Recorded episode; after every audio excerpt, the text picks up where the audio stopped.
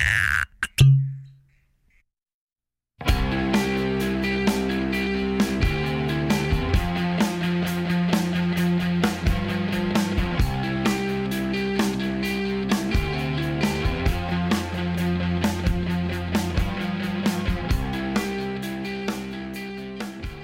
and welcome to episode double oh eighty-eight of Five Minutes of Rum, Notes on Rum, a few minutes at a time.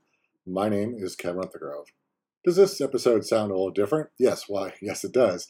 It's been a while since the last episode of this uh, here show, and GarageBand has changed yet again, and I no longer know how to do anything in it. Hopefully, though, this episode will be worth the wait. Uh, holes to admire the tie-in to this episode's cocktail. In this episode, we're uh, going to look at a new offering from Blackwell Rum, their double oh seven special edition that is tied to the latest and pandemic-delayed James Bond film, No Time to Die. When the movie was originally slated to debut in twenty twenty, a friend of mine from the Tiki community asked if I wanted to collaborate in a discussion of the Blackwell double oh seven Rum. Uh, as it turns out, we were both big James Bond fans. In fact, my friend Jocelyn isn't just a fan, but she is part of the YouTube channel Ladies Who Bond, link in, uh, in the show notes. Now, after multiple release delays, No Time to Die is making its debut, and so is this here episode. So hum that Bond refrain, ba-dum, ba-dum, and stay tuned for episode eighty-eight of Five Minutes of Rum. And now, before we get into the actual rum and, and the actual episode itself, I want to talk a little bit about the future of this show. Um, including this one, um, I want to announce there are going to be five more episodes until the show, quote-unquote, officially goes on ho- hiatus. Obviously, the show's release schedule has basically fallen off a cliff since twenty nineteen. Um, I didn't really call any attention to it, but those of you that follow the show know that that's, uh, the tr- that's true, that's, that's the case. Um, there's kind of a few less, or not reasons, there's a few, uh, few reasons, not a few lessons, uh, for wanting to put the show officially on hiatus. Um, first and foremost is there were a couple of things that I wanted to learn when I started the show.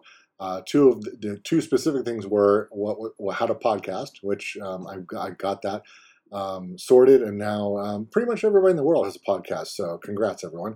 Um, and I also wanted to learn how drinks were not just not just how to mix drinks, but also how they were created. Uh, it occurred to me when I started looking through cocktail recipes that I was actually looking at certain ratios, and that they all kind of followed a certain ratio. And I wanted to work through that um, as well as learning more about rum. And I've kind of gotten to the point where, where you know, I've scratched that itch more or less. Um, and that's probably why things have, have fallen off in, in the recent past. Um, the other one um, is maybe I need to try and cut my overall consumption a little bit uh, in terms of cocktails and rum. Um, as you get older, as I am, um, your tolerance becomes lower. And I don't mean tolerance in terms of, of uh, getting uh, buzzed or drunk, but just and how it, how it impacts you. And I, I'm noticing more and more how it impacts me. Um, and the pandemic had no small part in that as well. Um, and then finally, uh, and frankly, I'm appreciating more and more that the history of rum um, is a little bit, well, not a little bit, it's a lot problematic. Um, I would say problematic at best. And, you know, maybe it's time to uh, to assess, you know, how that fits into a larger conversation about thing, how things are going. But all that is said, uh, or all that aside, there are going to be a few, uh, five more episodes. Like I said, there'll be this episode, the uh, double oh seven Blackwell. I will have something on Hamilton's new Zombie Rum. I will be doing a vacation five minutes of rum very soon, including a Latitude twenty-nine Mai Tai premix. Uh, I'll be looking at Diplomatico, which is surprising, I've never done before, and the Diplomatico five oh cocktail, which I created for a friend's birthday.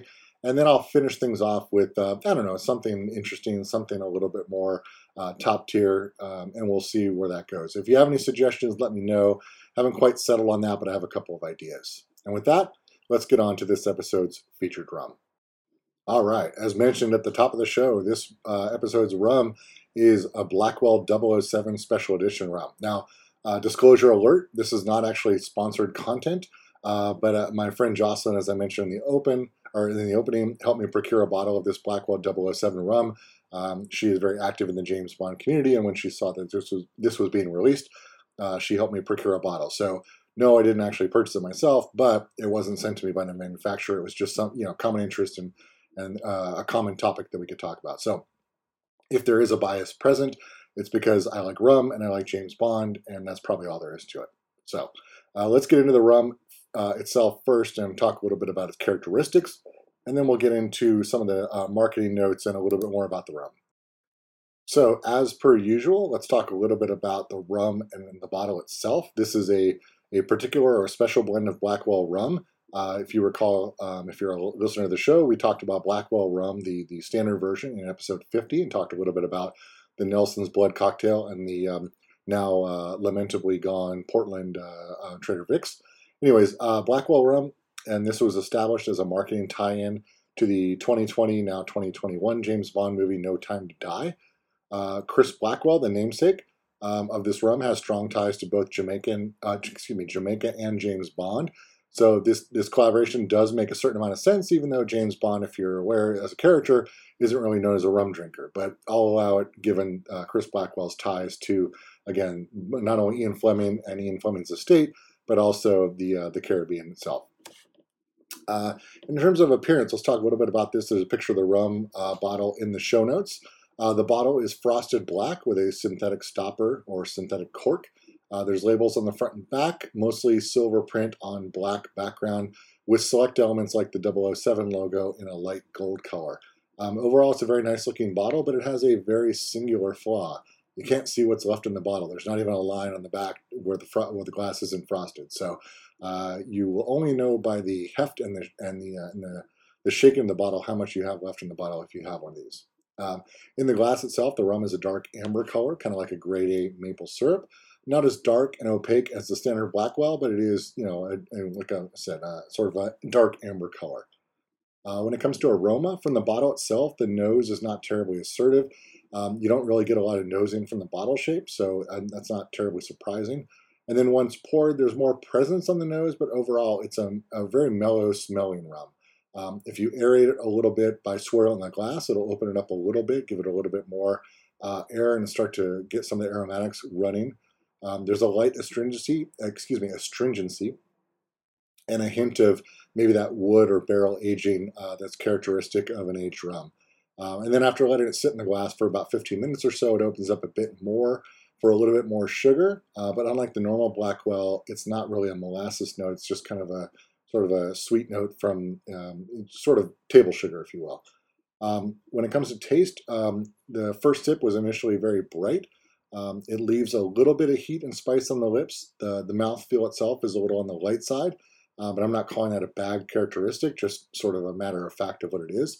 Uh, there's a little bit of sugar, kind of like what we were saying you, uh, was on the nose when you when sit, uh, excuse me, sit out for a few minutes, but it doesn't actually taste overly sweet. Um, it's, actually, it's also not going to remind you of the more assertive rums of Jamaica. It's more kind of the subtle Jamaican style of Appleton, if you will. Uh, you can call it subtle, you can call it refined, uh, but it's not one of those Jamaican rums that's going to bowl you over with a lot of aroma, a lot of funk, a lot of hogo, excuse me, hogo, um, or anything like that. That's not what its style is. And then uh, when it comes to finish, um, it starts faint in my uh, in my estimation or in my experience, and then uh, really quickly opens up to a warmth in the middle of the throat. Um, it lingers a little bit, doesn't really stay long, probably a factor of its uh, sort of standard A B V of uh, forty A B V or eighty proof. Um, and kind of, I guess, in that, in that uh, along those lines to sum up, so, you know, I think all of the elements of this rum are in sync with each other. You know, they're all very subtle. There's nothing, the, not, no one thing stands out. Um, and before doing any of the research, my guess was that this was, uh, the idea was to create sort of a refined sipping rum to fit the style and the marketing of a James Bond movie, uh, and create a spirit that would have more appeal than a, uh, you know, what I would call a capital rum rum. In other words, this is designed to be uh, a mainstream and uh, and embraced by by folks who are going to go uh, catch the flick. And, and you know, I, I think that they succeeded in what they were trying to accomplish. The finish makes this a better candidate for sipping rum than the standard Blackwell that we talked about in episode fifty. And therefore, um, it, we want to make a cocktail that highlights the spirit itself. Um, and I haven't had the standard Blackwell in a few years until in the, in the last week. Uh, but my impression after having both recently is that in terms of a sipping rum, I do enjoy the double oh seven more. Uh, when it comes to mixing, uh, it kind of depends on the cocktail. I still do like the standard edition Blackwell rum for mixing in, in cocktails. Again, it's more of a profile of a Appleton uh, Jamaican rum as opposed to like a punch in the face Jamaican rum. Uh, but overall, pretty good. And I think, you know, what they may be going for, uh, and I'll get into this a little bit with the marketing notes, But they, I think this is something that they would be marketing towards people who aren't necessarily a rum drinker, kind of like the uh, Mount Gay Eclipse Black Barrel, where they made it a little bit more whiskey style. Um, and I think it's, it's, it succeeds in that in that area. So um, when it comes to, again, like I said, marketing notes, the bottle itself doesn't give much up with regards to the actual rum blend. Uh, we know it's an eighty proof offering. We know it's produced by the J. Ray company. Uh, so I wouldn't be shocked if Joy Spence, the master blender of Appleton, was involved in creating this particular blend. Um, and the rest of the notes on the bottle are actually more of a discussion of Chris Blackwell himself. Uh, but what the bottle doesn't have in rum info, it makes up for with a cool A R experience. So if you take your mobile phone and you visit Black, uh, I think it's uh, Blackwell A R dot com, and then you scan the barcode, you'll get a pretty cool, nifty augmented reality experience featuring Chris Blackwell, where they tell a couple stories. And then you can, you know, poke on a couple other things in the A R experience and see some other multimedia things. So um, it's a bit of a gimmick. You know, it reminds me a little bit of C D ROMs in the mid nineties, but, um, you know, it's kind of a, a fun little thing that in, in, in lieu of actual information about rum, at least there's something on there. So um, I guess to sum up what I think about the uh, the double oh seven edition of Blackwell Rum, um, I would say I could spend a weekend with my uh, James Bond Blu-ray collection and a bottle of this here rum, and overall I wouldn't be too mad about it. So Um, you know, not not too bad. We're going to get to a cocktail that I think highlights it nicely. Um, is it my favorite rum? Nope. But uh, are all the James Bond movies my favorite movies? Nope. Uh, but I still enjoy spending time with it. So there you are. All right, let's spend a little bit of time um, trying to make the connection between uh, Blackwell rum, rum in general, the Caribbean, and James Bond, because there actually is a connection there. So like I said, it doesn't, it seems like it might be out of left field because you kind of expect James Bond to be promoting a vodka um, spirit for the movies, but uh, there is a through line, so let's see if we can get through that. Um, so uh, Blanche Blackwell, um, who's uh, the I guess the the start of this story, came from a, a relatively rich family in Portugal, and they came to Jamaica in the year seventeen forty-three. Uh, at that time, the family bought the island's leading rum manufacturer. Remember, in those days, there were a lot of rum manufacturers in Jamaica, but the The one that they bought was the aforementioned J. Ray. Uh, Blanche married a gentleman by the name of Joseph Blackwell. Um, they had a son and eventually split apart. Uh, Blackwell met, eventually met Ian Fleming, the author of the James Bond novels, at a dinner party that was hosted by Noel Coward. Um, at the time, uh, Fleming was writing From Russia with Love, and so this was sort of near the beginning of, um, of the James Bond uh, novel series. And when they first met, uh, maybe Fleming and, and Blanche didn't didn't get along exactly, but eventually they formed a friendship based on their shared love of Jamaica. So they shared common interests like uh, the flora and fauna of the island, um, and then uh, they, maybe they got a little close. I'm not going to get into too much into the gossip, but there uh, there was a closeness between Blanche Blackwell and Ian Fleming. So um, actually, Chris Blackwell said at one point, he talked a little bit how the relationship between the two had, had blossomed, how they had bonded, um, and they were into a lot of things that the island had going for it, you know, swimming, snorkeling, et cetera. Um, and actually, Blanche in, at some point gave Fleming a small fishing boat, which he named Octopussy, um, which um, I don't know if this is good or bad, but Fleming ended up naming one of his novels Octopussy, which frankly is probably, in my opinion, the worst Uh, James Bond title in, in uh, the entire history of James Bond titles. But this is neither here nor there. So um, in uh, the mid-seventies, reggae icon Bob Marley bought the GoldenEye estate. GoldenEye was the name of the estate that Ian Fleming lived on.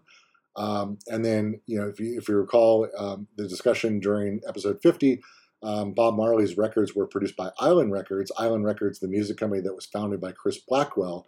Uh, so Chris Blackwell was the guy who sort of popularized outside of Jamaica um, um, reggae music, and Bob Marley. Um, and then later on in the seventies, Bob Marley eventually ended up selling a house to Blackwell. Um, and then um, the GoldenEye Resort got turned into a luxury resort. Uh, so there is a history there of, you know, Chris Blackwell has strong ties to to the islands. And indeed, if you recall, he co-founded Island, Island Records itself in eighteen, uh, excuse me, eighteen, come on now, nineteen fifty-nine, and that's where he um, he had, uh, signed Peter Tosh and Bob Marley, and then other things that were outside of the islands like U two. Those were all part of the Island Records group. So uh, again, like just just sort of to note that it's not out of the ordinary that Blackwell has a Jamaican rum, and that it somehow gets tied to James Bond. Uh, if nothing else, you know, there's the GoldenEye estate. So. Uh, there, there is some history there. Now, before we get into the cocktail for this episode, I'm going to talk a little bit about, you know, my interaction with the James Bond mythos, if you will. Um, I'm not definitely not going to give you my uh, my ranking one to whatever of all the movies, but you know, just to give you a little bit of background how this intersects uh, where I'm coming from and how maybe it intersects with my rum experience, which is to say, until this rum came out, not at all. Um, but James Bond was a thing that I've been interested in, or is a thing I've been interested in for a long time. Um, actually, you know, everybody, um, if you're of a certain age um, and you're a fan of James Bond, you have your James Bond, right? The one that where you first saw a movie, uh, that became your James Bond. Was it Sean Connery? Was it Roger Moore? Um, if it was a real slice of time, maybe it was George Lazenby. But you all kind of, or you, you know, if you are a fan of the series, you kind of have the one that you quote unquote grew up with. Um, interestingly enough, my first James Bond uh, movie in the theater was Never Say Never Again. So technically, my first experience was with a Sean Connery James Bond, although that is definitely out of canon. So Never Say Never Again, for those that aren't familiar, was basically a retelling of Thunderball, and it grew out of a discrepancy between the um, the Fleming estate, who was producing the movies, and one of the co-writers of Thunderball. And so uh, through some litigation, the, the co-writer of Thunderball, who, if I was doing better research, I would have the name in front of me, but and the gist of the story is, is that he had the rights to basically those characters and was able to remake Thunderball into Never Say Never Again, um, which coincidentally came out the same year as Octopussy. Uh, I believe that was nineteen eighty-three. So I knew of James Bond, and I went to go see Never Say Never Again in the theater, um, and I thought it was awesome. And I was seeing like Sean Connery, even though it technically wasn't quote-unquote a James Bond movie, but it really was. It's all very confusing, but it did make an impression on me. And at that point, I was kind of, um, you know, enamored with not just the movies, but also I read some of the books as well. Um, another early memory of James Bond, and this will date me uh, completely, um, if I haven't already, but in the uh, eighties, um, one of the things you could do when V C Rs were still very expensive is you could actually rent a V C R itself, the hardware, and a V H S tape for a night or a weekend. And one of the early memories I have of renting, of, of my family renting a V H S was, you know, we were we were going to rent the V C R for the weekend, and they asked, what did you want to, to rent? And my choice was to rent uh, Goldfinger, uh, which was uh, the next James James Bond movie I saw, um, and that made a huge impression on me. So you'll see um, a Lego version of uh, James Bond's car in the in the pictures in the show notes. Um, and that movie, obviously, if you're familiar with the movie series, um, especially if you know that that was the third one they produced, there was Doctor No, From Russia with Love, and then Goldfinger. And Goldfinger kind of became the template of what all the movies would become, right? The cool car, the gadgets, the iconic villain, and the iconic villain's henchmen. They're all kind of there in in um, in Goldfinger. So uh, definitely an influential movie. Um, from there, I would catch movies here or there, watch Never Say Never Again, because that was on T V a lot.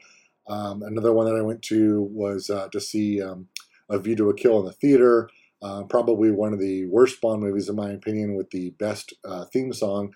Um, and, you know, quite frankly, a really good performance by Christopher Walken, because uh, he's just acting crazy like Walken does. Um, but, you know, there, that was sort of me moving through different James Bond. And sort of as, as it became contemporary and I watched them as they got released, then there was the Timothy Dalton era and then the Pierce Brosnan era, which felt like a breath of fresh air at first, but quickly went south. And then uh, I have to admit the, the Daniel Craig era has been sort of a resurgence and a really cool uh, set of movies. So I, I find those good. I'm a, I'm a Spectre apologist, hot take. I think that's a pretty good movie, even though it's kind of, the plot's kind of hammy. Um, but, you know, by and large, I give a lot of the movies a pass. Heck, even even Moonraker, you know, upon a rewatch, uh, definitely not the worst that you can find in the series. So um, I definitely recommend, if you're if you're a fan of the movies but you haven't seen them all, go back and look at some of them. Uh, you may reevaluate some what you think about some of them. Um, you know, From Russia with Love is obviously a very good one. The Spy Who Loved Me is that's kind of a prototypical movie. But even some of the other ones that maybe people don't think too highly of, like Diamonds Are Forever, or uh, like I said, Moonraker, the, there's stuff to like in there, right? And it's, you know, they're, in, in some cases they're silly. Sometimes they take themselves very seriously, but um, at least as a, as a movie series that follows the trends of Hollywood, uh, you can probably, you know, watch them in order, and you can, you could chart, um, you know, how, how Hollywood is going. You know, are they going to space? All right, we got to do Moonraker. uh, et cetera, those sorts of things. So overall, as a series, I find it very fun. Um, even the worst one has a couple of things that are that has going for it. Um, and yeah, um, unapologetically a fan. So uh, this will end James Bond talk. Thank you for tuning in. Now, the recipe in this episode is called Worth the Wait. Um, I think obviously a nod to the fact that we had to wait for this movie. Um, and the hopeful, you know, we're hopeful that it actually was worth the wait. I'm going to go see it soon. Uh, if I get my editing done um, as I'm supposed to, this episode will drop the day the movie opens in the U S Uh, so here we go. So hopefully, hopefully, the, I mean, I already think the cocktail is good. Hopefully the movie is worth the wait as well. So the operating principles of creating this cocktail were as follows. Um, in the spirit of James Bond's well-established shaken, not stirred martini, uh, we had a few overriding principles that Jocelyn and I had talked about that we wanted to adhere to. So we wanted to make sure we had a cocktail that was served up. Um, we wanted to make sure it had a, a minimum amount, a minimum amount of ingredients, so two or three ingre- ingredients at most. Uh, we wanted to make sure that those ingredients aren't hard to source. We weren't trying to uh, establish a puzzle for people. Um, and I personally had to resist the urge to make it tropical because that's kind of what I do. So um, a classic cocktail template that I elected to follow is um, basically a modified sour. So a classic sour cocktail, if you think about that, is a spirit, uh, citrus, and a sweetener. Now the sidecar, which I chose to modify or to, to base this on, it would be considered a classic modified sour. The sidecar itself, uh, the classic recipe is built around cognac, orange liqueur, and lemon juice. So the absence of a direct sweetener will make for a more dry cocktail. And then you can adapt that as you see fit based on the cognac that you're using or, or the orange liqueur that you're using. So um, this one I figure would be easily adaptable to use rum as a base because rum already plays nice with lemon juice and orange liqueur. And then depending on the sweetness level of the rum, the lemon juice component can be either dialed up or down. So you can make that either more sour or less sour. So um, that was the basis for the cocktail itself. So the ingredients for Worth the Wait are two ounces of Blackwell double oh seven Special Edition Rum, one ounce of Cointreau, and three quarter ounce of fresh lemon juice. Combine all of that with ice in a cocktail shaker, shake vigorously, and then strain into a chilled cocktail coupe. And then garnish that with a lemon peel if you desire, and if you don't, don't. Uh, there's a picture of the cocktail in the show notes if you want to see it for reference. Um, Tasting that, I think that the three-quarter ounce lemon juice worked well because the Blackwell rum had a little bit of sweetness, but not an overwhelming amount of sweetness. You may see some sidecar recipes that are basically a two one one where they use a little bit more lemon juice. I didn't think that was necessary in this case, again, because there was a little bit of sugar for the rum. So overall, um, not too far different from a classic sidecar or maybe a, what you call a classic sour um, with obviously the rum base. So uh, to me, it fit the bill. Um, I don't mind drinking it. And again, going back to what I said before, if you give me a bottle of this rum and maybe a couple of these cocktails and my Blu-ray set of James Bond, I'm in for a good weekend. That's it for this show. Thank you for listening. The show links will be up on the Five Minutes of Rum website. That's number five, minutes of rum dot com. The show is also on Apple Podcasts as Five Minutes of Rum. You can subscribe, rate the show, and even leave a review if you would like. The show is also on Twitter as at Five Minutes of Rum. That's at symbol number five, Minutes of Rum. You can send me comments, corrections, feedback, or requests via the Five Minutes of Rum, Five Minutes of Rum, pardon me, website or on Twitter. And now, go get some rum.